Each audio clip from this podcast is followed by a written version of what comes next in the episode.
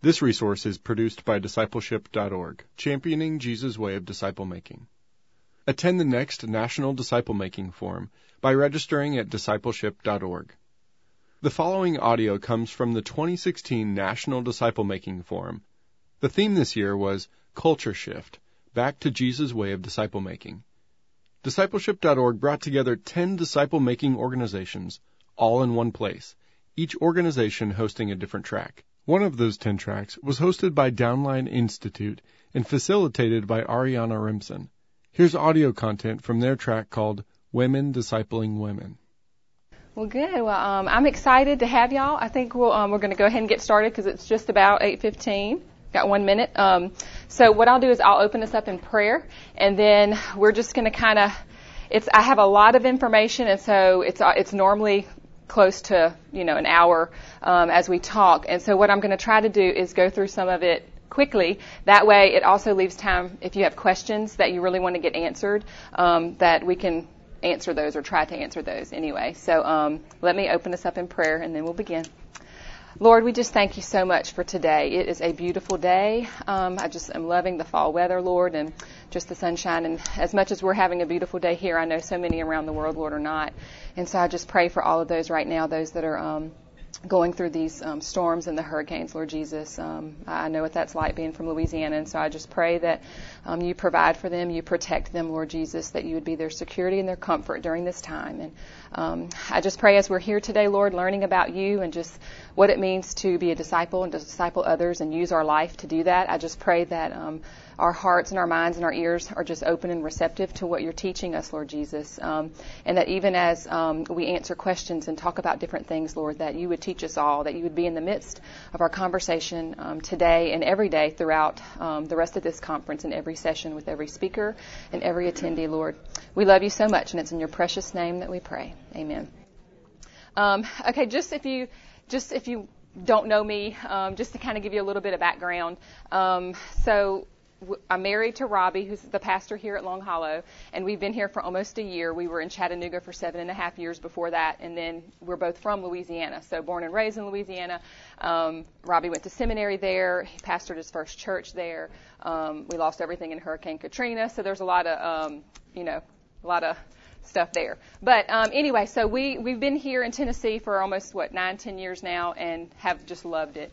And um, you know, when Robby and I met, we both of our testimonies. We have different testimonies, but they're both. Um, we've both experienced the worst of the world. You know um, what I mean? And so, yesterday in the women's forum, I was using the verse um, Luke 7:47, which says, "Those who are forgiven much love much." And so, be, I just knew that God had forgiven me of so much, like I could not help but share that and pass that on um, with other women. And so I began doing that even as I became a believer. I was a believer for three years before I met Robby, and just was serving in the local church and just had a passion to just share, you know, share about the Lord and share what He had done in my life and and that sort of thing. So I started on this journey of discipleship before I really knew what I was doing. You know, it was just a desire of my heart um, to share God's love with others. And then that evolved just over the years. And then Robby, you know, God brings Robby and I together and his whole story of discipleship and who was in his life. And we met as he, he had been a believer for one year when we met. And so our hearts were just knit together in that, um, in that ministry and in that area, um, from the very beginning. And so as we dated, we spent a summer apart. The first, we, we dated for two months and we lived an hour and a half apart. So we would travel and see each other on the weekends. And I would stay at his parents' house. He would stay at my parents' house. And that's how we dated for a couple months. And then he went away for three months to be the pastor of Glorieta. And so during that three months time that he was gone was my first discipleship group. Um, as much as I knew to do, um, I was meeting with a group of women. And then Robby got back. He proposed and then we got married like four months later. So it was very fast paced. But we just were doing this from the very beginning um, of our calling um, from the Lord into salvation, and then ever since. So it's evolved, and it's um, we've learned as we've gone throughout the years what's effective, what has not been effective for us, and that sort of a thing. And so he likes to say we've paid the dumb tax for a lot of people because we've been doing this for a while. And um, but not to say I want you to know from the front that everything I tell you today, there's going to be some things that are essential that need to be there, but then there's also going to be some things that your groups don't have to look exactly like my groups. You know, we always say that discipleship is reproducible, not repeatable. So it doesn't have to be a cookie cutout, although you will pass along a lot of what someone has invested into you into someone else. And so know that this is not like verbatim, you have to do these things. A lot of these things that we're going to be talking about are suggestions and kind of like, you know, um, guardrails, guidelines to help you come up with what you feel is effective in your church for your women or your group. So just kind of want to kind of say that um, from the beginning. But um, I have always believed that being a disciple and discipleship is a lifestyle. Um, it is something that overflows from your own personal life and your own personal walk with the Lord every single day. It's just you can't help but share what God is doing um, in your life. And so I say that that comes from three major sources in your life. It comes from God's Word. It comes from God's work in your life and what I call God's wonder, which is the Holy Spirit living inside of us. And so we're going to talk about each of those um, because that's the background where we get anything to invest in. You know, you have to have these three things in your life in order to invest um, in others. If you, does anybody need a packet? Everybody, everybody's got one? Okay, good. Um, so I've, I've made these slides. If you want to take notes, you can. If not, then you have some of that there um, for you. But God's Word. Okay, so there is a, a quote by Antoine de Saint-Exupéry. It's included in your, in your notes there. It says, if you want to build a ship, don't drum up people to collect wood. Don't assign them tasks and work, but rather teach them to long for the endless immensity of the sea. And if you teach them to long for the sea, building a ship is just going to come. It's going to be natural. And so that is kind of how I view discipleship. It is my job as the leader of the group um, to create in those ladies or help to create an atmosphere where they fall in love with God's Word. I want them leaving any time that we've spent together, whether it's a year or 18 months, having a strong passion and a desire for the Word of God because that is the only thing that is going to change our life. It's going to be God's Word um, through His Spirit. That ha- that's how we're transformed. And so I want everybody walking away with that desire to where they think to themselves, I can't imagine not being in God's Word. I can't imagine not meeting with a, a small group of women. Like, I just can't imagine my life without this. And so in Robby's book, Growing Up, I'm not sure if you're familiar with it or if you've read it, but he uses um, an illustration of a guy named Robert Sumner. And Robert Sumner was injured in an explosion and was left with no eyesight. And so he was obviously distraught and wanted to be able to read the Bible. So he had ordered the Bible in Braille. And so he was going to learn to read the Bible in Braille because he couldn't see. So he gets the Bible and he realizes that because of this explosion, he doesn't even have feeling in his fingertips. So he can't read it with his fingertips. And so he holds the Bible up to his lips and he thinks maybe I can read the Bible in Braille with my lips, and um, realizes he has no feeling in his lips. And so he would put the Bible down and just be discouraged, like, how am I going to do this? And then one day he raises it up to his mouth, thinking maybe it's come back, maybe I've got feeling, and his tongue slips out. And he realizes he has feeling in his tongue. And so at the time that the original author had used this illustration, Robert Sumner had read the Bible with his tongue four times. And so I remember reading that and thinking, you have got to be kidding me. Like, had I, and he read the Bible in its entirety four times with his tongue. And I thought, have I even read the Bible once? in its entirety, you know, and I thought this, you know, this cannot be, you know, I, I don't want to be standing next to Robert Sumner in heaven and at that point, he's read 40 times with his tongue. And, you know, here I am, like, what have I done?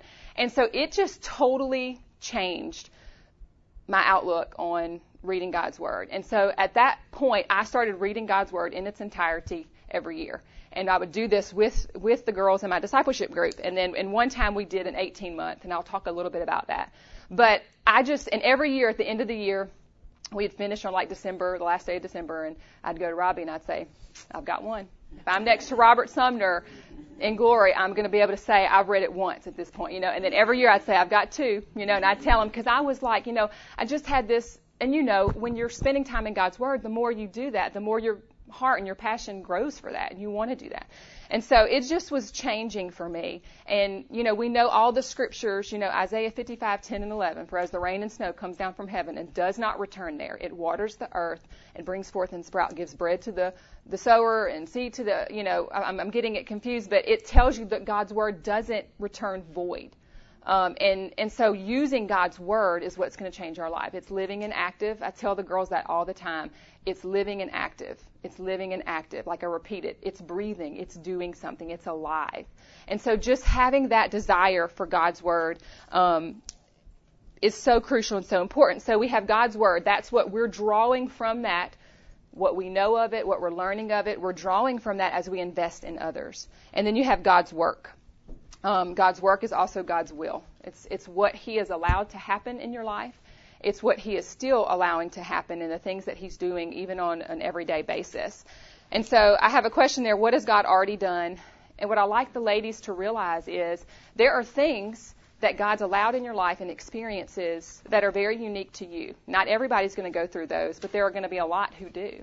And so remembering what what has he already done and reflecting on that and then I think sometimes we have to remind ourselves what he's done. And then, I mean, we have a responsibility with what we've gone through to share that with other people. And I mentioned this yesterday if you were in the women's forum, but we always, we have a saying where we say the gospel was headed to you because it was heading to someone else. And I always say your life experiences are not just for you, but what if they're the benefit of someone else? And so things have happened to you and God's taught you great, wonderful lessons and that sort of thing. But that's also for other people that he's going to use you as a platform for, you know, what you're going through. And, um, you know, I have just a, a couple of examples. One I was thinking about, um, this morning even. So I lost, we, my husband and I lost everything in Hurricane Katrina in 05. We were newly married, not even married a year. And, um, so that was very, you know, life changing. And, um, and we were from Louisiana, so it wasn't like we were unfamiliar with hurricanes, but, um, this one obviously, you know, was a doozy. And so, um, so we lose everything, and his parents lost everything, his sister lost everything, his hometown was demolished, and um, so that it, it really it changed the course of our life because at that point Robby was an evangelist and itinerant ministry, and we would travel on the weekends, and um, it was through Hurricane Katrina that God birthed a desire for Robby to pastor. So our whole ministry was changed. Um, his parents got saved as a result of Hurricane Katrina, and um, so did his sister. So I mean, you when you look back now, was it hard going through it? Absolutely. I mean, it was very it was very challenging. But fast forward to a couple months ago, my parents lose everything in the flooding in Louisiana. So my parents had not been affected by Katrina. We had actually evacuated to their house. And so never did I know all these years later that now my parents, you know, at 70 years old, are going through the same thing I went through, you know, 11 years ago. And so because of that, I have been able to help walk them through some of what they're feeling and experiencing right now. So it's like there's so many layers to what God allows to happen in our lives and I want women to understand that is to be used. You know, granted, when you're going through it, you might not be able to use it. It's a season where you need someone pouring into you and ministering to you, but at some point, there's going to come a time where God is going to use that in your life, you know, and, um, and for you to invest and pour into someone else. And so, God's will, God's work in your life is meant to pass on. Um, I was talking to a, a sweet friend of mine one time, and we were talking about this and just the process of discipleship and about how you know God's will in your life is His work in your life and, and pouring that on. And she said, "Yeah, you need to be a good steward you know, of what God has given you. And I thought, oh my gosh, like I had not thought of, you know, when you think of the word steward, you normally think of money, like your stewardship and your tithe. But do we stop and think that we have a responsibility with what God's done in our life to pass that on, to be a good steward of that?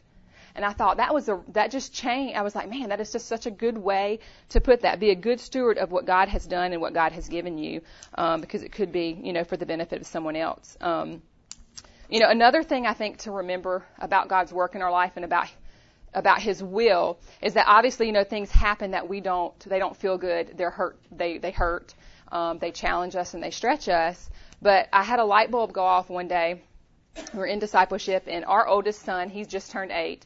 When he was three and a half, four, we knew that there were some challenges that need to be looked into. He was having some some issues, and so when um, we started going through a process of having him evaluated, and so that's if you've ever been there or you have someone in your family that that's happened to, you know it can be it's very challenging, um, you know, for a mom especially, you know, and um, so we we were thinking they, they were going to come back and tell us he was on the autistic spectrum, you know, um, based on some things that were going on. And so I'm trying to figure out, okay, what does this mean? What is this going to look like for us? And, and all these things. And this light bulb goes off when I'm in discipleship. Okay, God's will for Rig is God's will, and God's will can't be wrong. And so it was like that's all I needed to remind myself. Okay, this is His will. His will cannot be wrong for Rig. So if this is His will for Rig, it's right. Um, and I think we need to be reminded of that sometimes. Like, yes, it's going to hurt and it is going to be not what we expected um, in some ways, but this is God's will for our life or for our children's life. And, you know, we're going to accept that and we're going to grow and we're going to use it. And I mean, I can't tell you throughout that first year, I don't want to spend too much time here because it's like a whole other um, story, but um, they came back, he was not on the autistic spectrum, but they did diagnose him with sensory processing disorder and ADHD. And so if you're familiar with sensory processing, it looks very similar, and you go through a lot of the similar things. But um, anyway, um, I forget where I was going with that, but oh no. So our, a dear friend of mine who I didn't even know at the time, okay, was in, had a child in Riggs class at, at school. And at that point we were at Brainerd Baptist in Chattanooga, and so he was in Brainerd Baptist School. There was a school, and that's where he was going to school. He was in K4. And there was a little girl in the K4 class, and um, I had no idea. You know, I didn't know a lot of the parents yet. We were into the new school year, so it wasn't like we had had a lot of time to get to know everybody. And so I'm going through all this, going to the doctors and having the evaluations, and very emotional and that sort of thing. And um, I came back from a doctor's appointment with him one day, and I get this email out the blue um, from a mom in Riggs class who just felt she knew I was the pastor's wife, so she felt that I wouldn't judge her for what she was about to tell me. So she goes on through this long list of her daughter and how her daughter's in Riggs class. They're having a lot of trouble with her. Um, she's been diagnosed with Asperger's and just all this thing. So she's she's saying all this stuff, and I'm in just crying in my car because every word, it's like I'm living. She's living my life right now. Like we, th- I could have wrote this email, and um, she has no idea no clue that Riggs going through this. God just led her to re, you know, send me this email um, because she thought I wouldn't judge her, you know. And it's like, and then, so I, I immediately like emailed her back, and I'm like, you're just never going to believe that, you know, that this is I'm going through this with Rig, you know. And anyway, her and I ended up just becoming just great friends. But you know, God was using her, God was using me. We've encouraged each other over the years. She was in my discipleship group um, not too long after that, and it's just realizing the work that he's already done, and there, and that's a litany of things in everybody's life, and using that to invest um, in other people. Um, you know, in discipleship groups, you go through. Um, everybody has their experiences from the past, and then everybody's going to have their experiences from the present and what's going on. And um, this particular group, where this this other mom was in a group, we had a doozy of a group that year, and it was a group meeting for 18 months, and um, we ha- I mean, I'm not kidding. We had one whose husband had been diagnosed with cancer. We had one who had lost a child a year before the group had started. We had two with kids that were juggling with special needs, and so me and this other girl. Um, we had one who had lost her father. Okay, so all this is going on in an 18 month period. And you don't always have groups like that. Um, one had her husband had abandoned her and her daughter, so they were learning what it meant, you know, what new, this new season meant for them. But you're all going through that, but you're going through it together, you know. And so now, granted, as much as you rally around each other and you um, pour into, invest, encourage, and love on, um, discipleship is biblical counseling, it's advice, it's encouragement, but it, sometimes it gets to a point where you can't give somebody what they need. And recognizing that and saying, hey, I, I can't give you what you're needing right now. I think you're needing something a little bit more, and that's okay. And helping them kind of get plugged into whether it's GriefShare or some sort of a Christian counseling, like someone who's you know licensed to to help somebody. So it's just thinking through that. But you live life together, and it's a lifeline, you know, sometimes for for these ladies. And so, um, using the word, using the work um, that He's already done in your life, and then um, the wonder of God, which is the Holy Spirit. We know from Acts 1 8 that the Bible tells us that we will receive power when the Holy Spirit comes upon us. And every time you see the Holy Spirit filling somebody in in the Bible, it always is followed by a bold proclamation of God's word. And so allowing that Holy Spirit to speak to us and then depending on him as we disciple and as we invest in others. Um, so God's word, God's work, and God's wonder. What we're going to do is that's kind of the background for everything that we're going to be talking about. And at this point, what we're going to do is kind of transition into the very practical side of discipleship. So what I want to do is hopefully, if you're asking yourself the question, I don't even know where to begin, I don't even know where to start, then we're going to start there, and I'm hopefully going to walk you through what a process would look like so that you know even how it replicates in the end or even if someone should replicate because there comes a time where maybe they, they shouldn't at that point. Um, so first off, where do we even start? And you've heard this, I think, over and over again throughout this conference is it starts with prayer. Um, it, it, has to start with prayer. Um, and when you're praying for God to show you women that are in your life, um, I kind of pray in two different directions. I pray that God leads me to women um, you know, that he, my antennas, I say, are always up for discipleship. Like I, every time I have a conversation with a woman, um, I'm thinking, if I haven't met with her already, I'm thinking, I wonder if she would want to meet. You know, this is what I'm, it's going on in my mind. I just really like her. I'd love to spend time with her. You know, so I'm always thinking about discipleship, and so praying that God leads me to certain women, and then also praying that if if it's His will, that God would lead someone to me. Um, we know from Luke 6, 12 through 13 that Jesus prayed all night before he called the apostles, before he called them. And so we know it was a matter of prayer for him, and so it's a matter of prayer for us. And so what you do is you just start praying. And then what I'll do is, as I pray, I start really focusing on this around August or September because um, I typically meet with a group from January to December. So in the after the summer, I'm starting to think, okay, you know, come January, most likely I'll be starting a new group. So, God, who are you going to lead? You know, me too. And I will write names on a list. You know, I, I keep everything in my phone. It's like my my iPad. So I keep all I keep names of ladies who I've come in contact with or had conversation with, and I pray with them, pray through them for months. And then, in the meantime, while I'm praying for some of those women, occasionally somebody comes to me and says, Hey, I would love to be in your group, or could you help me get connected with the group? And so, if we end up having a conversation and I think, oh wow, I wonder if she would like to meet with me, I'll add her name to the list. But this goes on for a couple of months.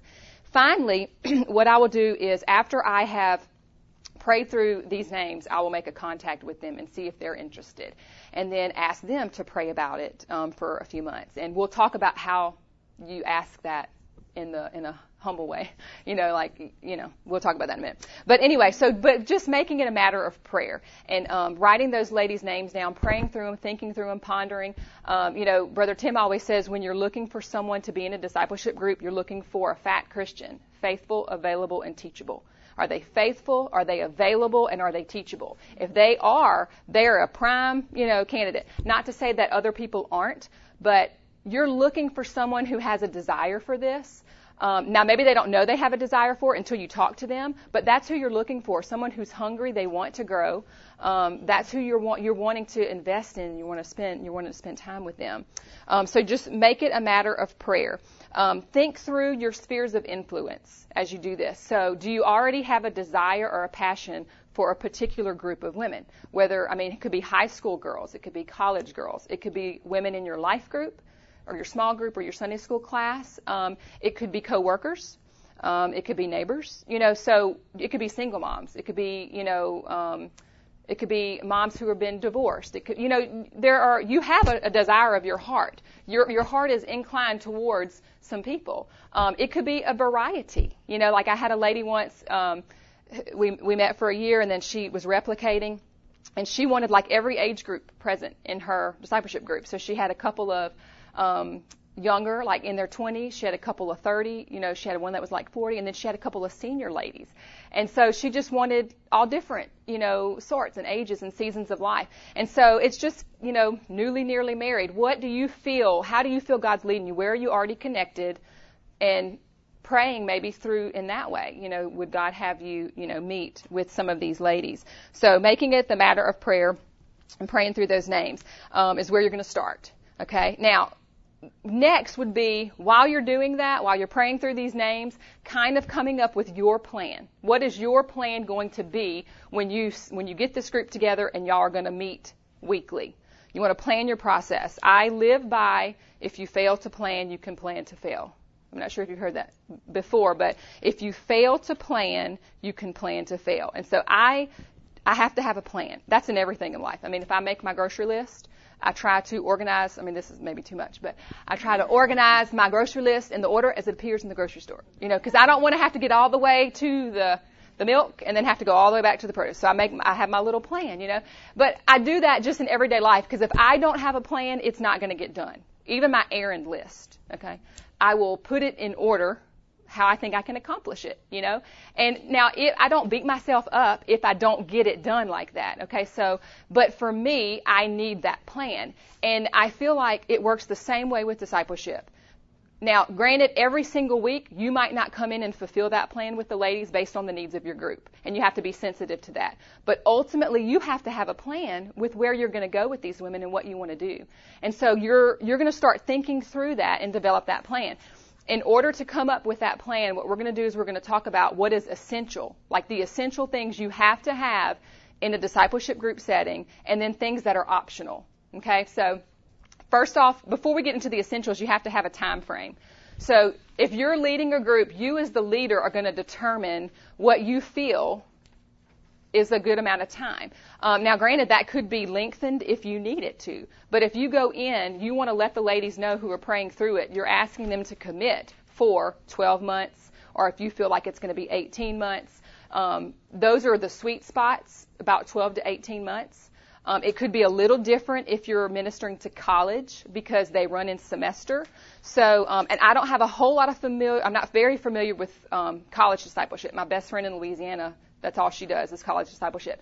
Um, and so I don't have a lot of experience in that area, but I do know it works from semester. So they may, she may have the same girls for two or three semesters, but you know they're off significantly in the summer and things like that. So, but you want to come up with that time frame, 12 to 18 months um, is what you kind of want to kind of focus on. And then what you want to decide is, okay, these essentials, these are the things you have to have there. And they should be listed in your notes. You have to have a Bible reading plan. Um, you, the the Bible is the textbook. I mean that you are creating an atmosphere for ladies to feed themselves because they will not be with you every day of their life. They will not be with you every year. They may move. You may move. Things are going to happen. You're not going to be able to be their lifeline forever. So you want to teach them how to feed themselves. You want them to know how to go to God's Word. You want them to hear what he's saying to them. Um, and you, as a disciple maker, want to hear that from them. And we'll talk about that. But you have to have a Bible reading plan. Um, there's a, a, a, slew of ways to do this. I mean, there's 12 month plans, there's chronological plans, there's historical plans, um, there's Old Testament plans, there's New Testament plans. There's all kinds of plans. You don't even, you could do by the book if you wanted to just every month read a different book of the Bible. You, as a leader, choose what do you want to do. Um, and so based on that, you decide those things, okay? And then once you decide and you know, that's what you communicate to the ladies when you eventually contact them. You already know, okay, we're going to meet for, we're going to shoot for 12 months. We're going to read, you know, um, the chronological one-year Bible reading plan. You're going to develop those things. You're going to plan that process, and that way you communicate to them what you're going to do.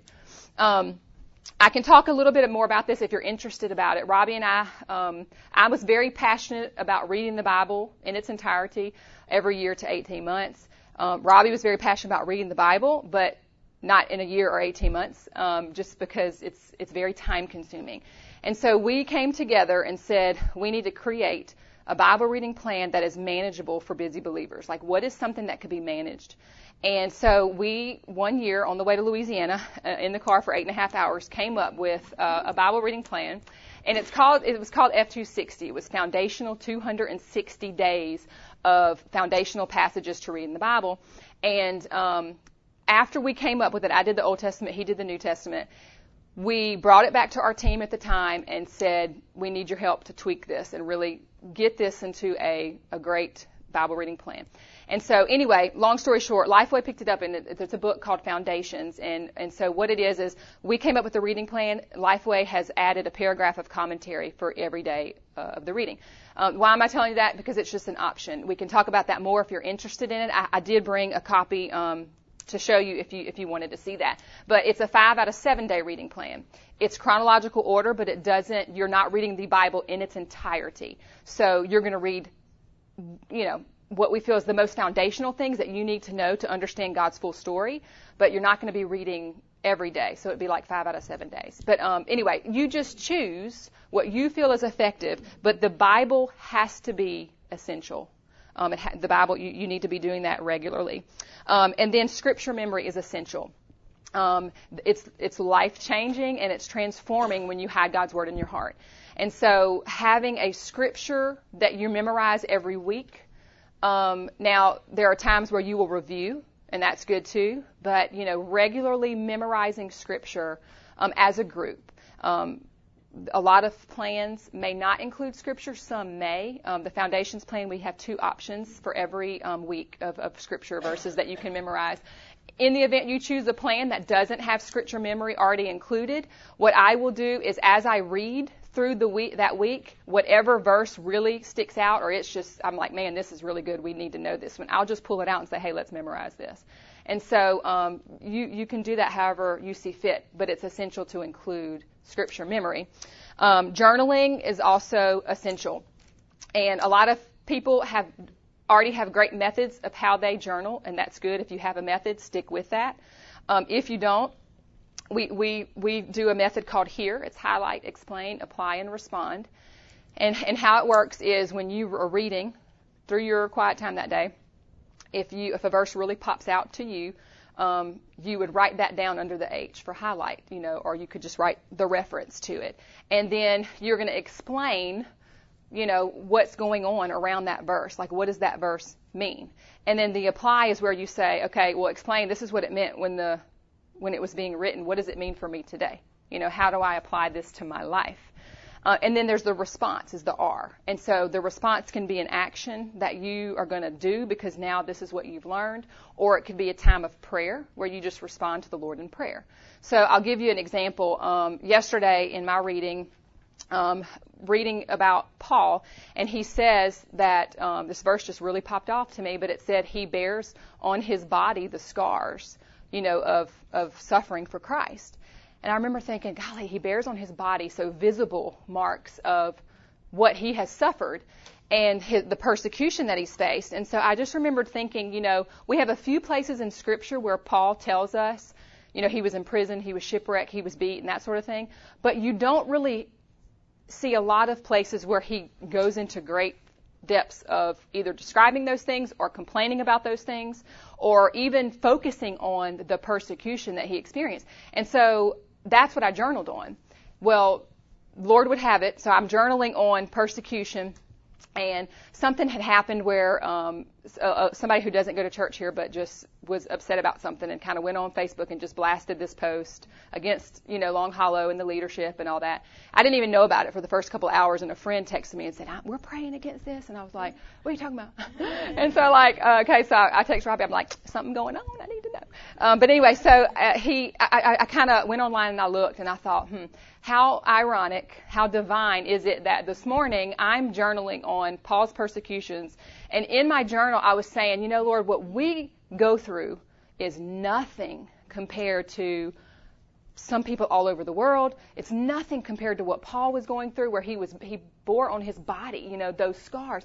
And so I thought, you know, that's what God had impressed upon me. And so that morning, my response, I always make my response a prayer because I don't feel like I ever have enough time for prayer. And so I'm always responding in prayer. And that was my prayer, you know, Lord, you know, prepare us for persecution that may come, you know, and help us not to complain. So this is where it's going. And then a couple hours later, I find out you know what I'm saying? Which is so minimal. I mean, a blast on Facebook, you know, not not that big of a deal. But I could have gotten more upset about that had I not been in God's Word and had God not already dealt with my heart on on what He was showing me that morning. I could have reacted in a prideful way. You know what I mean? I could have just had a different reaction. And so this is why journaling is so crucial. Um, and so when I say journaling, I don't mean you have to journal every day when I meet with ladies, I require two journals a week. So you're reading five out of seven days. Two of those days, I want you to stop and I want you to take a little more time and I want you to record something that you're hearing from the Lord. Um, and then when we get together every week, we share at least one of those. If we have time, we share two. Um, I want to know what is God saying to them. Like, how is God leading and directing them, and how do they feel like they're going to apply that to their life? You know, how their their life is going at that at that moment. And so it is. It's it's so awesome every week because I we're all reading the same thing, but yet God is speaking to all of us in a different passage in a different way. Um, sometimes it's the same, but it is so edifying for us to sit around the table and share what God has been showing us that week. It's cr- it's crucial. It, it that is, it's teaching them how to feed themselves, how to read the Word of God, how to kind of put it in its context as they look to explain what is this verse even talking about? What does Paul mean here? Um, so it's it's just crucial. It's essential. Prayer is another essential. Um, not only praying when you're together, praying for one another throughout your week and your months and your year together. You know, staying connected in that way. Um, it's it's it's essential. Um, one that may not be on your list that I have there is meeting weekly.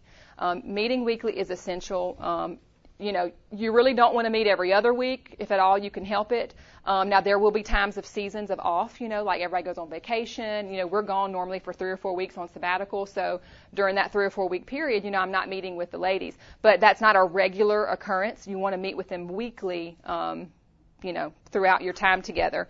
And then um, one of the last things I have written on here is this is essential. Giving the ladies an opportunity to lead under your leadership during your year together. Um, it, when we met for 18 months, um, that was easy to have the ladies go through a rotation where they did this five or six times. If you're meeting for 12 months, you know you're you're probably only going to get to do something like that around three or four times. And so I I will kind of break that down and tell you what I'm talking about. But why it's so essential is that when they are launching and they're going to have their own group, as God would lead them, you want them feeling confident and equipped that they can do this. You don't want them thinking, I cannot do what she just did with me for a year. Um, so you want them to know, I can do this because I've already done it. You know, I can facilitate this group. I can share my testimony. You know, you want them to, to know those things. So those things are what we call essential. You have to have those in, in your group. Um, and then you have what, what's optional. And so optional would be anything outside of that whether it's a Bible study that you want to study on a particular topic, whether it's books that you want to read. I love to read, so we incorporate at least three to four books during our time together. And um, it's it's wonderful. I mean, like right now we're reading a book on marriage, um, this momentary marriage. Has anybody read that book by John Piper? So I always will pick up a book and I'll read like the first few pages, and if I really start to get into it, then I'll read the first few chapters and say, okay, is this a book I want to read with with the ladies? And so over the summer, I had picked up this book and um, I sat down and I was reading just the first few pages, and so Piper goes into how in heaven we're not married, you know, and I was like, oh my gosh, you know, I'm like, all right. I know this, Lord, I know this. You know, you've, you know, Robby and I kind of joke about this. You know, we're not married in heaven. And I'm like, oh, yes, we are. I'm like, oh, we're married. We're married. And, uh, it, but it, it's kind of like a joke. But so here I'm reading Piper and it's like, okay, you're not married in heaven. Now, this is kind of funny, but I start crying because I'm thinking, you know, I don't know any different than being married to Robby. And I can't imagine what that's like if I won't know that, you know? And, um, so he gets home later or whatever, and I'm telling him about the book. You know, it is called This Momentary Marriage. You know, that's the title. And so I tell him about it, and um, he's like, "Well, you have to remember why we're married. You know, we're, the purpose of our marriage is to show the world a picture of Christ in the church, and that will be fulfilled. You know." And I'm like, "You're right." I'm like, "I know you're right," but it just really made me stop and think. Just in the first few pages and in the title, we only have this momentary marriage while we're here, as long as the Lord gives us to accurately portray that picture, um, to invest that into the ladies that we're going to meet with, him at the men he's going to meet with. You know, we only have that. And so literally, you know, obviously within the first few pages, I knew this is a book that is worth reading together. And so that's kind of how I'll pick books. We will pick, I'll go through just categories. I try to always do a Christian biography because they're so inspiring and it's so helpful to read about someone who's lived this life before us, um, you know, that we can learn and grow from. And so I always do a Christian biography. There's a, a bunch of them that are out there that are really good and helpful. Um, one of my favorites is Through Gates of Splendor, which is the story of um, Jim Elliot and um, Nate Saint and the, their martyrdom. Um, I mean, Rifqa Bary, Hiding in the Light. I'm not sure if you've read that um, just yet, and that's like a 24-hour read. I mean, you're going to pick it up and you're going to be done. But Rifqa Bary, it's called Hiding in the Light. She um, was a young, she was raised Muslim, and um, she converts to Christianity. She, she's saved, and it's about the persecution that she goes through from her family, and having to basically hide in plain sight about her faith, and then eventually, you know, um, leaving her family and, and just kind of her journey. And so um, it's just a wonderful, it's just a really good book. Um, Hudson Taylor's Spiritual Secret, um, you know, he was a missionary to China. Um, I mean, just there's a, a, a bunch of great Christian biographies that are just great. They're inspiring. They're motivating, and we learn and grow from them. Um, we will read those a lot of times around the summer because it's just a really good. But anyway, just pull from categories. So we'll try to do a discipleship book of some sort, um, and we'll try to do something on personal growth, like evaluating our own personal growth, our sin life, something like Counterfeit Gods by Timothy Keller. Fantastic book. Oh my gosh. Um, that's probably going to be our next one that we're going to read after this one. Um, something on biblical, being a biblical woman. Um, biblical femininity. Um, there's a great book. It's called Biblical Femininity. Um, it's by Christy Cole, um, and it, it's just it's kind of one of those, I feel like one of those life changing books. I'm like, man, I wish I would have known this years and years ago. But, um, so something on being a woman, you know, um, that's always helpful. Marriage, parenting, evangelism, what is the gospel? If you're wanting to understand the gospel and how you present that and talk to people, excellent book. Um, just and in equipping, you know, ladies on being comfortable sharing the gospel. I mean, it, it's fantastic. Um, so doctrine, apologetics, you choose. Yeah. What is the Gospel by Greg Gilbert. It's just a really good book. So those books are wonderful to read together. Choosing a few of those, reading together, and then discussing. You know, we do a chapter a week, and then we'll take breaks in between the books, um, so they're not always having to be reading, you know, so much. But it creates in them a desire too to learn and to read. So that would be optional though. There are some you don't have to read extra books. If you don't feel like you can manage that at the time or in that season of life, or you just want to focus on just the Bible alone, I mean, you, you're choosing what you want to do. If you want to read one book with your ladies at some point throughout the year, that's all up to you as, as the leader of a discipleship group. But that would definitely be come second outside of the Bible reading plan you want to do. Um, now, if you choose, okay, we're going to read the Bible, we're going to do this, um, and we're going to read books, you know, a couple books together. There's going to be some times, bless you, um, there's going to be times where some women are not going to be able to handle doing all of that. And so I had an example of a lady. She's a full time, I mean, she's a mom. She worked full time. She had a child with some issues and things like that. And so very, very busy season of life, very sometimes stressful and chaotic. Okay. And so she comes to me and she's like, I just, I'm not being able to get it all done. And I said, okay, well, tell me what you mean. You know, like, what are you not getting done? She's like, I'm just not able to, I haven't been able to read the book, you know, the last few weeks. And I said, that's fine. I said, if you can't read the book, don't read the book. I said, I want you to read the Bible, and I still want you to journal. But if you can't read the chapter in the book that week, then skip the chapter in the book. Worst thing, you come to group, you can't add to that conversation, but you can still listen and glean what the other ladies have read. And so I told her, just take off from reading the book this time, you know, that seven or eight weeks it took. And then I said the next time, which was going to be like three months down the road, when we pick up the next book, try again. You know, if things have calmed down and slowed down and you feel like you can handle it. So you can work with the ladies, but I never want her to stop reading the Bible because she needs that. You know, she needs that every day um, just to manage life. And so I wanted her to stick with that and hear what God was telling her. But if she couldn't get that book in, I mean, I'm not going to force her to do that. That was it's optional. Um, so just thinking through that, you know, and um, allowing the Lord to lead you, help you as you you know minister to each lady that's in your group. So that's the what you that's your plan. You come up with that. What's the Bible reading plan? You know, you want to you know you want to include scripture memory. You want to meet weekly. You want to have prayer um, together and just in your own personal quiet time as you pray for them and and um, for their lives and that sort of thing. Um, those are the, these essentials that you have to have. And then the optionals, whether you're going to read a book or whatever else you may want to incorporate in your group. In your group. Once you've done that, you're going to prepare for the group. So prepare is kind of like administrative duty. So, like you want to come up with a covenant. Um, why is a covenant so important? I can't tell you how many times, you know, women will come to me and they'll say, "Man, I've got so and so who's just, you know, not doing this or not doing that or, or showing up late all the time or, or not showing up at all or not reading, you know, and contributing to discussion and all these things. And I'll ask them, did you establish a covenant? And nine times out of ten, the answer is no. And that's why it's very important because that covenant is communicating to the ladies you're going to meet with exactly what you're going to do over that course of the year together. So, um, and I have an example of, of, of one. There's an example in the back of growing up. You can, you know, just a short little, hey, we're going to journey together for a year. We're going to read the F260 together. We're going to memorize scripture weekly. Um, and these are the things that I expect, you know, and you can bullet point them, you know.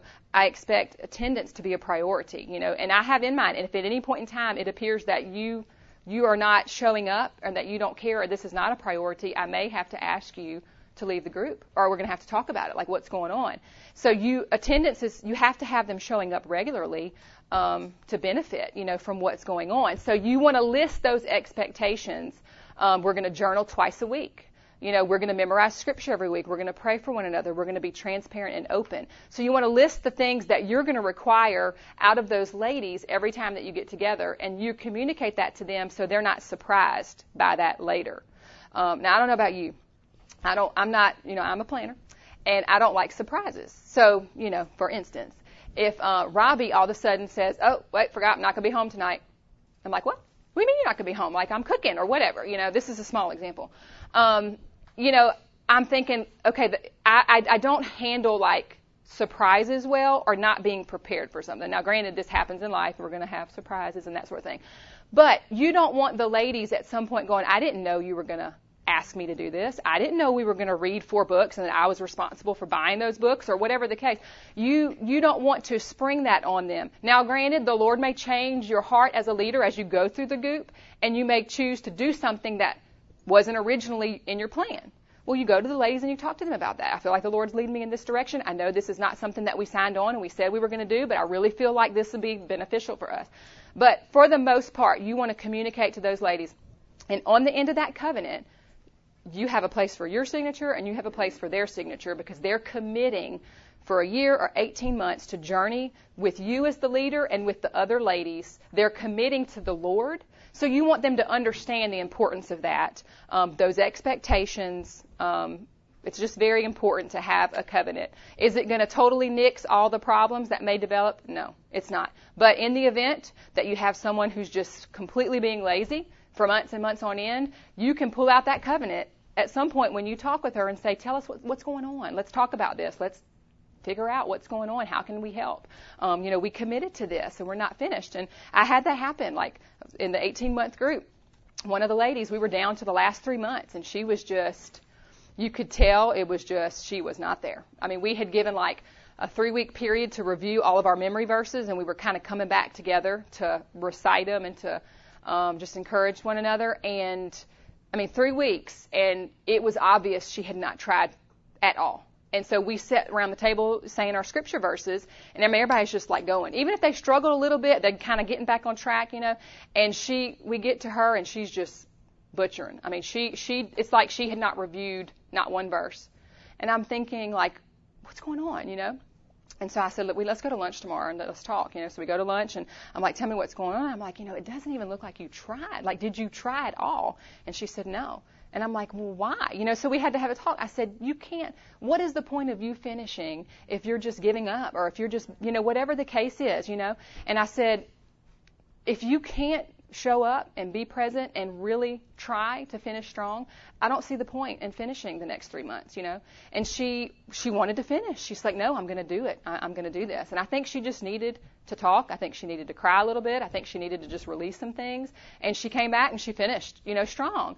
And so you just sometimes have to kind of have that. But she had signed that covenant. She knew what she had committed to. We could talk about that. So it, that's why it's it's important to develop that and then have them sign that.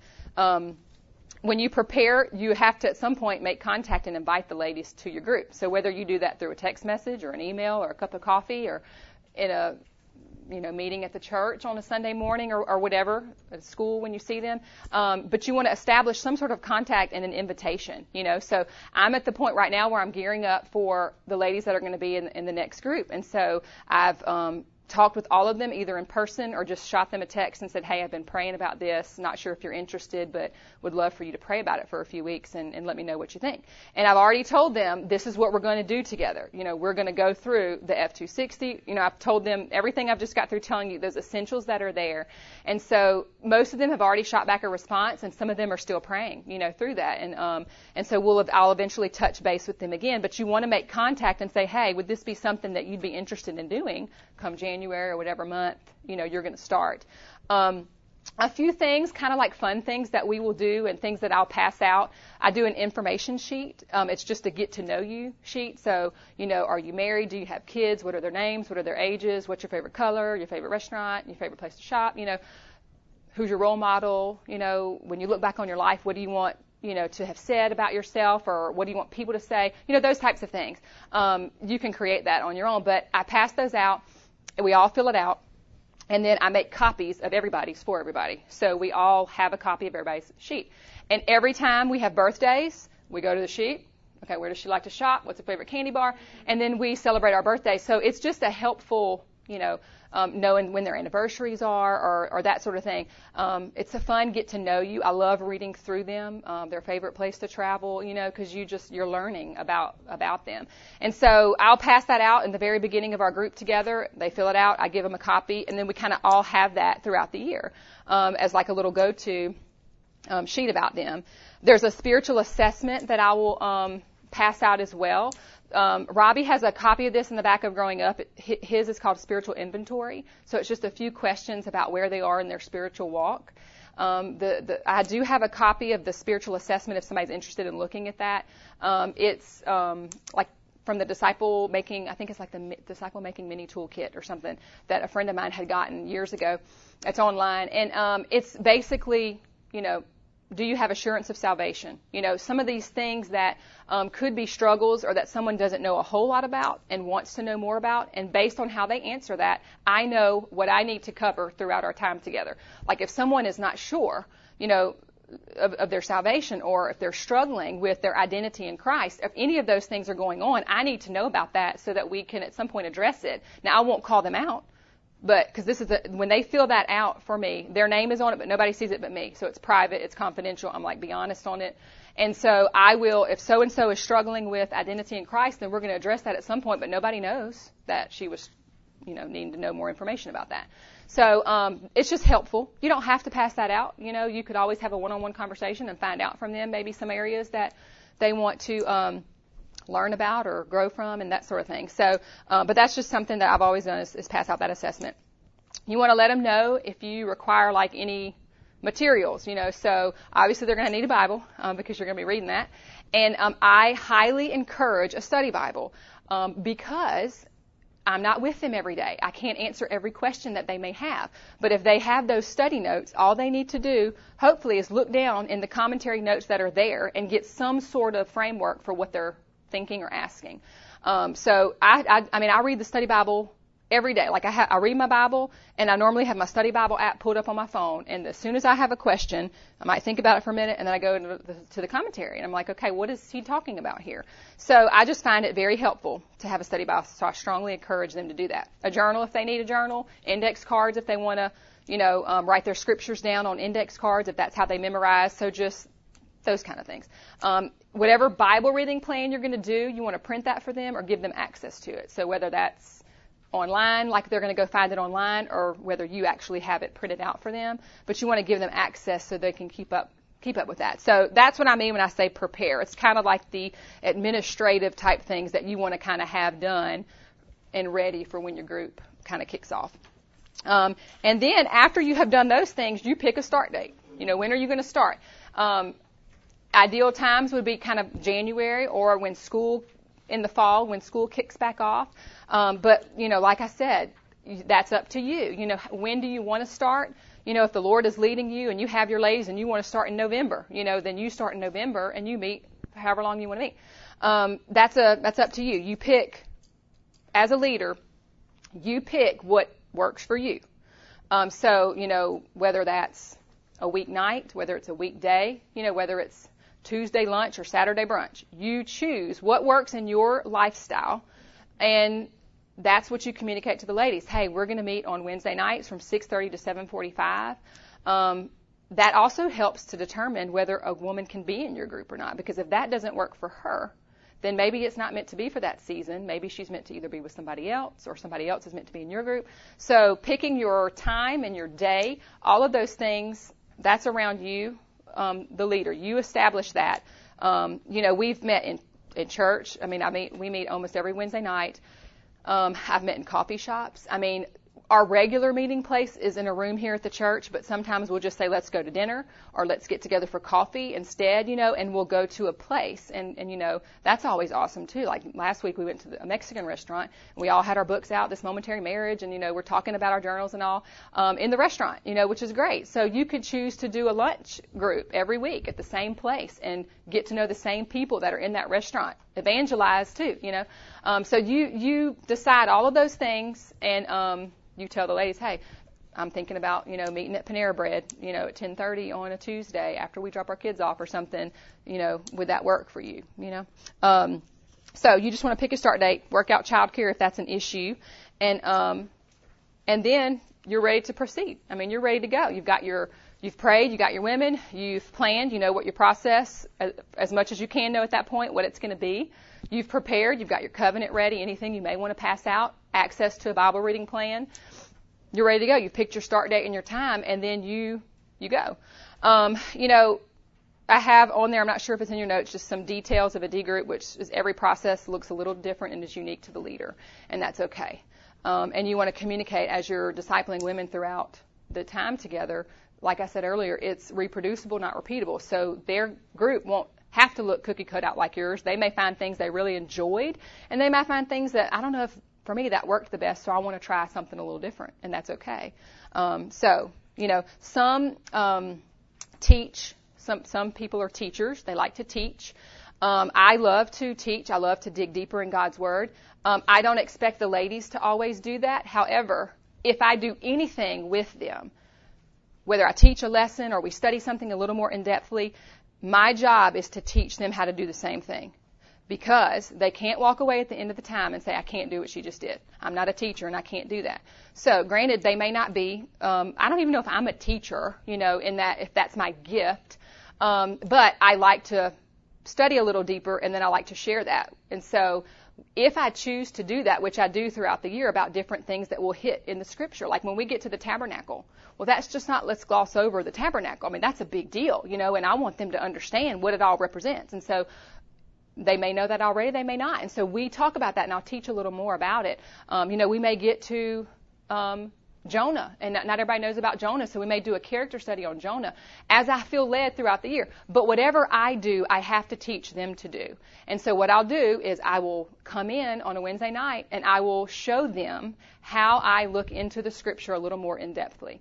You know, I show them, okay, what I do first is I read my Bible and I underline and I make any notes that I feel like God is just speaking to me off of the page. I do that first, you know. Then, like I said earlier, I go to my study Bible app and I look at those commentary notes, you know, and is God shedding light on something that I really am feeling like, hey, this is really good to communicate to them. So I show them that. I show them what commentary I use. I've got a couple, but um, I brought one because they're just so heavy. Um, but I do. I have two whole Bible commentaries. So it's not. There are obviously commentaries out there on each individual book of the Bible by great, wonderful men and women. Um, this is just a, a go-to that I've had for years. And so the whole Bible. It's a commentary on the whole Bible. So obviously it's brief. Um, it's a, it's so, but it's enough for when I just want to go to something and I'm like, oh man, this is so good, you know. Um, and so I will show them how I look that up. And then I have two websites that I use regularly if I'm looking for more information. And so I pull up those websites. I teach them how to navigate those and, and use those. Um, if you're interested in those, um, blueletterbible.com is free. It's great. There's even an app for it. You can keep it on your phone. Um, and then Precept Austin um, .org. Precept Austin is, is another one, free, a litany of resources and commentaries. And so I just show them how to do that. That way, in the event, they're asked to teach something or lead something, and they want to know how to do those things. They kind of have a framework of what of what to do. So you just want to keep that in mind. Whatever you do, you want to teach them how to do. What was the first one you mentioned? BlueLetterBible.com. Blue Letter Bible, yeah.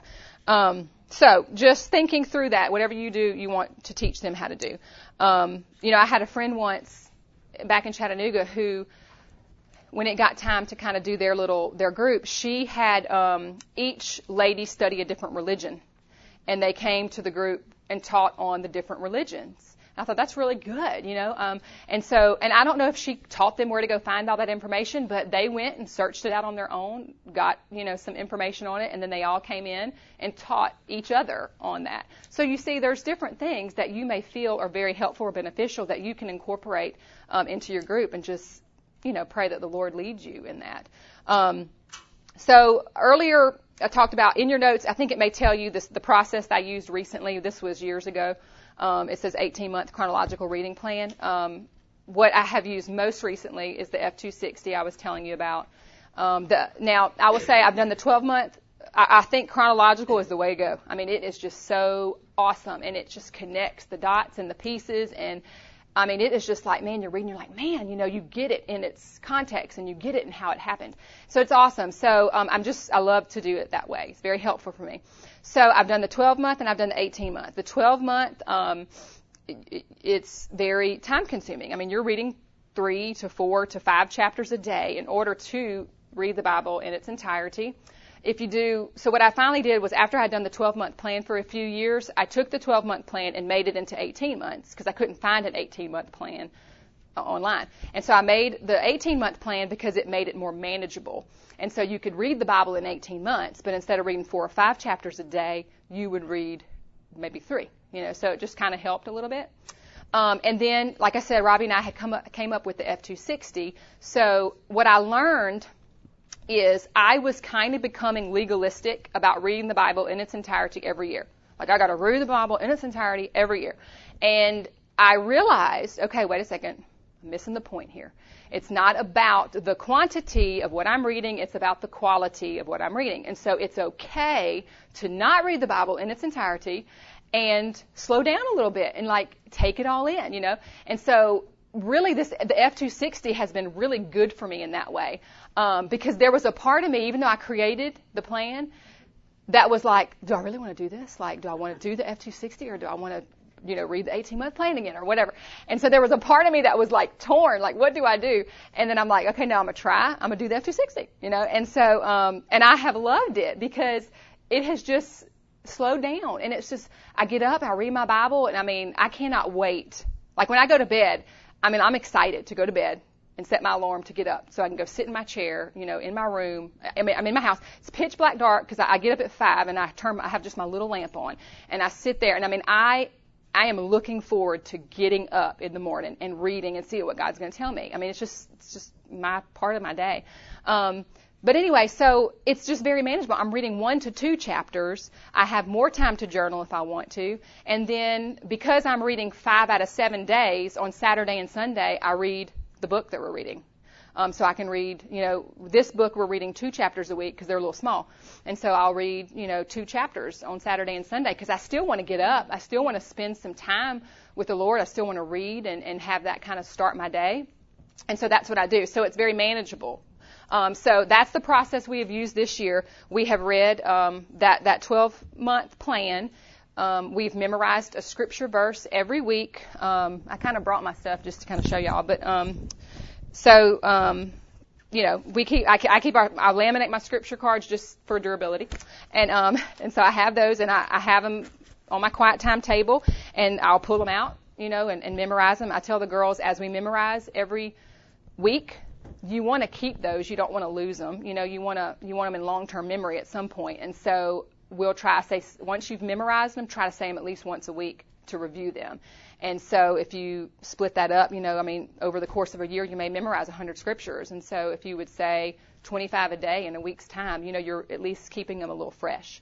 And so kind of reviewing those. But anyway, so we, we memorize scripture. We journal twice a week. Like I shared with you, we've read at this point three books. So we'll read one more together. Um, which I think is going to be counterfeit gods or what is the gospel. It's going to be one of those. And then we have roundtable discussion. You know, when we get into the room, we start off by chit chatting uh, you know, I open us up in prayer and then we go around the table and we say our scripture verses to one another. There's a choice in our plan of two different verses, so some are memorizing different ones. And then we go, we'll go through that together, you know, we'll talk about that scripture and then we'll share our journal entries together, um, at least one, if not two of those. And then um, we'll discuss the book if we're reading a book at that point in time and um, and that's kind of how we do it. And so I told you give the ladies an opportunity to lead throughout your time together. And so what that looks like is if if I'm if we're meeting for 12 months, you know, January and February, I'm doing everything. I'm coming in, I'm starting us off, I'm opening in prayer, I'm leading from one thing to the next, you know, I'm being aware of my time so that I know, you know, how um, when I have to stop in order, you know, to not be going too long. So I'm doing all of those things. Come March is when we start our testimony time. And that is a highlight of our year. And I give them about 20 or 30 minutes to talk about their life. You know, just tell me about your life. Where are you from? How was your childhood? You know, what happened, you know, as you were a teenager, adult? How did you come to know Christ? And how are you different now? So they prepare for that, and each lady has a week. And so when we come in that week, we're splitting that time together because we're together for about an hour and 15 minutes an hour sometimes. So about 20, 30 minutes, I'm kind of leading and facilitating, and then for 30, 40 minutes, they get to share their testimony. 20 is really, they're talking about 20 minutes, but we leave time to encourage and have questions about that. And so they're learning to lead. They don't know that, they don't realize it maybe, but by sharing their testimony, sharing their life, with a group full of women, you know, and um, getting them kind of used to doing that. And so they're kind of splitting that time with me. Then the summer may come, we come back from the summer, and they may come in and kick everything off. You get us going, you have everybody say their scripture, have everybody share their journal, you know, let's pray together or whatever, and then I may discuss the book that we're reading at that point in time. So we're just going to kind of split that that um, that time, and then where we are now, which is co- closer to the end of the year, it's their turn to come in and do the whole thing. So I, I come in and just chit chat like everybody else, you know, and then they have to tell me, okay, we're ready to start, you know, and let's move on. And then they get to do it all by themselves. And, you know, we have, each of these women have different gifts and talents and, and great things that they can teach us. And so the one who's up next is a prayer warrior. And I've said, this is, girl, you've got to teach this. I'm like, this is just she is faithful with it. And I mean, I'm like, we have got a lot to learn from you on this. So th- I feel like this is what you need to tell, to teach us, you know. And so they're going to come in, and it's it's outside of testimony time. It's my favorite time because now I get to see them do everything that we've been doing all on their own in in preparation to launch out, you know. And um, it's and then they see too. I've always told told them this: you always learn more when you lead. You, you will always learn more when you lead than I can ever teach you and um, and it's true, and they catch that when they're really doing it for themselves, and they're like, you know, then they kind of have, man, I, I enjoyed this, you know, and I liked preparing, and I liked coming in, and and so they, it's just really, it's really cool, and you know, we know that Jesus modeled that um, for us. You know, he ministered on his own while the disciples watched through many different things, and then he started they started assisting him, you know, in the feeding of the 5,000 and the feeding of the 4,000 and those types of things. They were helping him and assisting, and then at one point he leaves. You know, he ascends, and then, or he, and he even sends them out before that, you know, when he's not with them, and then he leaves. So he modeled that same thing for us in Scripture, and that's kind of the, the mindset of allowing them to kind of help lead and participate as we go um, through that time so that they are like, I can see, I can do this. Um, you have like an example in there of managing your time together. Um, that just um, it's kind of like a guideline if you kind of need to know you know how should this look when we're sitting together for an hour or 15 minutes um, i won't go into too many details about that but it's just a way to split up that time and kind of stay on track if you need to you know if you have a, um, an issue with that um, really quickly, because I know we're, we have about 10 minutes left, and um, the goals of a D group, you'll see the goals kind of that I have listed there in your slides. Um, obviously, one would be individual life change, your own personal walk, their walk with the Lord, that spiritual growth. Um, that is, I mean, just what you want to happen. It's natural. It's going to happen in that setting. Um, so your, it's individual life change. Um, the more you know God, the more you love Him. The more you love Him, the more you obey Him. It's just that triangle, and that's what you want. Um, you're educating, you're equipping, and you're empowering. Um, you're educating them in Bible literacy and biblical worldview. I mean, that is lacking in today's world more than ever. And so, in that setting, you are teaching them what God's Word says. They are becoming more aware. Um, they know God's story more, all of those things. Um, and you think this is just the start of that in their life. So they're going to meet with you for a season, and your hope and desire is that they will replicate and that for years to come, they will have this will be a part of their life. This will be their lifestyle. And so they're going to continue doing that on throughout the years. So they're only going to know God's word more and they're going to learn it more and they're going to be more educated um, in His Word and able to share that with others and minister to others. Um, you're equipping them. I mean, maturity, you've heard that said. Um, that's a goal of discipleship is helping people mature in their relationship. How do they make wise decisions? You know, how do they discern things that they're struggling with or um, all of those things? You're helping them to learn how to do that, and at the same time, they're helping you. You know, I always tell them, I need this as much as you need this. Like you think I'm going to sit here and I'm going to pour into you, and I am. I'm going to do everything I can, but I need this just as much. I need the accountability. I need to show up every week, you know. So I need that as much as they do. Um, you're helping them in time management. You know, some people can't manage their time. Some people may not be able to get things done. And so when you come across that, you work with them and you help them um, you help them in how they learn to lead and facilitate. So you're just you're doing all all those things are goals that you're reaching for, and then eventually you're empowering them to replicate or to serve somewhere in something that they're going to do. Um, so that's the goals. Um, we're we're kind of running out of time. I want to leave a few minutes if you have questions. Um, the elements of an effective D group is kind of where I always run out of time, so I almost feel like it needs to be a separate session in and of itself because there's so much good information. I just want to hit a couple of highlights because I I feel like I've incorporated a few of these things in my discipleship groups over the last few years, and it's been radically just changed me. Um, but you will see a list of them there. You see a miss- missional, accountable, reproducible, communal, and scriptural.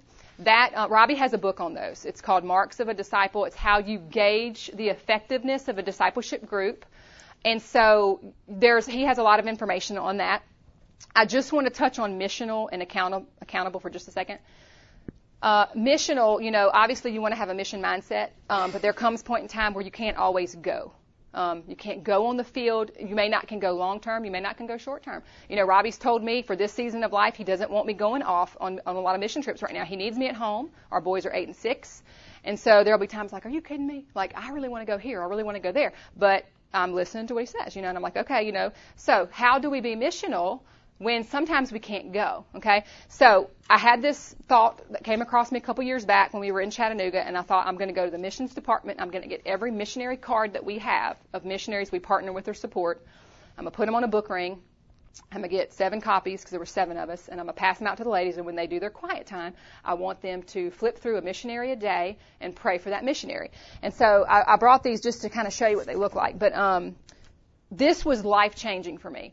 And I'll tell you why. Half the people I didn't know. They were overseas somewhere. I didn't know these. I didn't know all of them. Some of them I knew because they had been sent out while we were there. But there were others I did not know. And particularly this girl, Jen. And so I began praying for Jen, didn't know her, but as I, over time I'm thinking, man, I'm getting to know Jen. Like I feel like I know her, you know. And what was crazy is while the girls and I were praying for her at different points in time, she was going through intense spiritual warfare, like panic attacks and anxiety attacks and things that were going on. Um, she was she's single, she was by herself overseas, and anyway, so we just started realizing the importance of praying for these um, that are serving all over the world, and so um, that was a way we could be missional without necessarily always like leaving and going, even though that's important too. And so I just and what I did was I got every one of them to send, give me a family picture before I had passed these out. And I put their picture inside here because they're missionaries in their own home, in their own neighborhoods and communities. And so I wanted them, when they got to their picture, which is ours, that they would say, hey, wait a second, this applies to me too, you know. And so that was so when we came here, I went to the missions department. I said I need every missionary card that you have, and I need seven copies. And they they didn't have them yet. And I was like, they said this is something we've been wanting to do. And so I was like, well, can you do them? And when you do them, let me know so that I can come and get them. And so they did, and they look so good. So the, the, these are the mission cards or whatever. And so every family that Long Hollow supports or that has sent out or that has partnered with us are in here. And so when I sit there in my quiet time and I journal, like yesterday on Paul, bearing the scars on his body, who am I praying for? I have a missionary from here, I have a missionary from here, and I have a, this is our staff directory. We did the same thing for our staff. And so I pick, you know, wherever, whatever place I'm in on all of these, I'm praying for them the same exact verses that are sticking out to me that day. Because I have to streamline it all.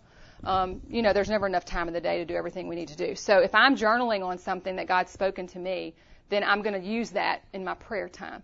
And so that's what I prayed for those people. You know, I prayed, Lord, you know, if they're facing persecution, protect them, you know. I mean, protect their kids, you know, give them opportunity. I'm just praying. However the Lord leads me, I'm praying for those people. And it's just, it's, I think, changed me. Um, and so just a way to be missional. Um, we don't have quite enough time to go into some of the other ones because I, I want to give you plenty of time um, to get to your next session. Um, if you um, have you know questions or anything like that, um, I'll be up here for a few minutes before I need to head to the other um, the other session. Um, but anyway, um, I appreciate you coming. Um, does anybody have? We have like two or three minutes. Do you have a question? Um, you have one? Okay. How many in your group? Okay, how many are in my group was the question. I have, um, there are six of us right now. Um, and that varies, you know, typically we will say three to five is the great, a great little sweet spot for a discipleship group. And it is. Uh, but I never get three to five. I'm always more than three or five. I'm always around six or seven. And that really is the cap because for women, I mean, we like to talk. And you know, you, you, you have three or five, you know, you can kind of get everything accomplished, but then you add more to that, and it's hard for everybody to share or, you know, like really feel like you're hearing from each person. So, yes, okay. So her question is, um, her question is, is it an expectation from the forefront that they know that they're going to replicate? Um, and the answer is yes. So in the covenant, it says that I will begin prayerfully considering replicating at the end of our time together.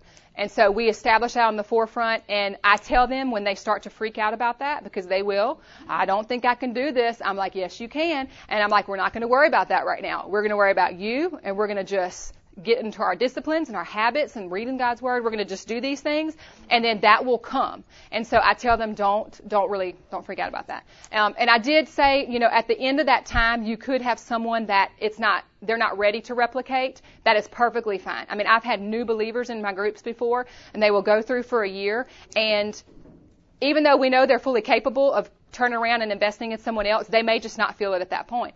And so one particular lady, right before I was leaving Chattanooga, I had met with her for a year, um, beautiful lady. And anyway, she was going to join another group from a girl that had been in our same group because she just wasn't, didn't think she was quite ready. Well, about three months into it, she realizes, I'm ready. And so she calls me and I'm like, you go, girl. I'm like, this is awesome. And she is just trekking along. I mean, she is doing so good. And, but they're like one of the girls I told you that had, her husband had abandoned her. Um, when it came time for the end of that year, I mean, her situation had not changed. She did not. I told her, you don't need to do this right now. You need someone still just pouring into your life. And for her, the next step was a life group class. She was not connected to a small group she had been in a D group but had gotten out of small group when her husband had left. And so I told her, that's your next step right now. You know, we try to keep people plugged into that pathway. And I'm like, life group is where you're going to establish relationships. You're going to have friends there. You're going to make connections. Be in that group for a season. Develop some friendships and then see what happens, you know, over time. But don't feel the pressure that you have to turn around and pour into all these people when you're needing this at this point in time in your life. So that you will encounter that kind of thing. Yes. So her question, yeah, have you ever used an online scripture app? And I'm glad you mentioned app because there's two that I use. But Fighter Verses is is an online scripture memory. Um, I, you know, you can look it up in whatever translation you want. You can save it to your home screen, so it's like your phone is a flashcard for you, and um, you can review the verses that way. So I do um, use that regularly. Um, Replicate, our ministry has an app. Um, it has scripture memory in there because it's got some of the reading plans in it as well, and it's an online. You can journal online, so it's a all the girls in my group have it, and we that's how we journal. So I type all my journals. I just type on my phone. Um, some write, their journals. They take a picture of it and it uploads. And so we have a private group that only we can see. And um, I had them add a way to comment on those because you know sometimes I would read the girls' journals and I'd be like, oh man, I wanted to tell her something about it, and so then I can just comment on her journal, and so no one else can see that. It just stays between us. But so I use Fighter Verses, Replicate app for um, online accountability and journaling, and then Bible.is um, is a app that will read the Bible to you, and um, kind of like um, kind of theatrical in a way, you know, where they emphasize certain things. And that's kind of been neat. So sometimes if I'm on the go or, you know, didn't have as quite as much time, I'll listen to it in the car or while I'm putting my makeup on or something. It's Bible.is. And it'll, um, it's like a drama, drama, how you say that? Dramatization or whatever. Okay, so question is, um, is accountability more like one-on-one or, or, for reading, or is it more than that? Like for, and that's a great question. I wish we had a lot more time. So, really quickly, we are accountable every week for scripture memory, journaling, um, that sort of thing in the round group setting. Um, and then also like sin accountability comes in. So there will be, you know, they will sometimes over that course of that time, they will come to me. They may confess something or, or what have you. And I will hold them accountable for a season if they're not experiencing victory over whatever it is. No growth is happening, no change is happening. Then we'll kind of bump up that accountability level. Um, so I have d- just really quickly two examples. One lady in the group um, smoked. She was a smoker. I never would have known um, she, I mean, just never would have known. And she w- had been sick repeatedly. And um, I was meeting with her on the week she was supposed to lead our group. So I was getting with her about some things. And she said, um, we got out of the car. I said, how are you feeling? I said, I feel like you've been struggling with this lately, you know? And she was like, I'm all right. And so we sit down, we have our little meeting. She's like, I've got to tell you something. I said, what? And she said, I've been praying about whether I needed to tell you this. And she said, the first thing you asked me today was how I was feeling, that I had been struggling with this. She would get these bronch, bronch, bronchital like infections. And she said, um, you know, I smoke. And she said, I, I've been getting this. She had smoked for years and years. And she said, I've, I get these infections and they're hard to like overcome. And she said, I feel like the Lord's been convicting me and that I need to quit. And I was like, wow. I said, okay. And I said, well, listen, you know, um, I prayed with her. We talked about. It. I said, okay, let's put together a plan. You know, so we started trying to come up with a plan how she could cut back and and eventually quit. And um, I said, you know, she's like, I don't think I'm ready to tell the group. I said, that's fine. I said, you don't have to come and tell the group. I said, um, I would encourage you at some point to trust them with this and let them pray for you and help you through it if you can't kick it, you know. And so I never pushed her to say anything. Uh, about two months later, out of the blue, she doesn't even tell me. She comes in, tells the group. And um, I was just like, wow, you know, transparent, opening up, letting people in, you know. And then they, at any point in time, and she was devastated about this. I mean, you would have thought she had killed somebody.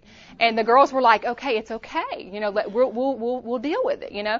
But um, just letting people in, and then they were, everybody was able to call her at any point in time. Are you wearing your patch? Are you chewing your gum? Are you, you know, what are you doing?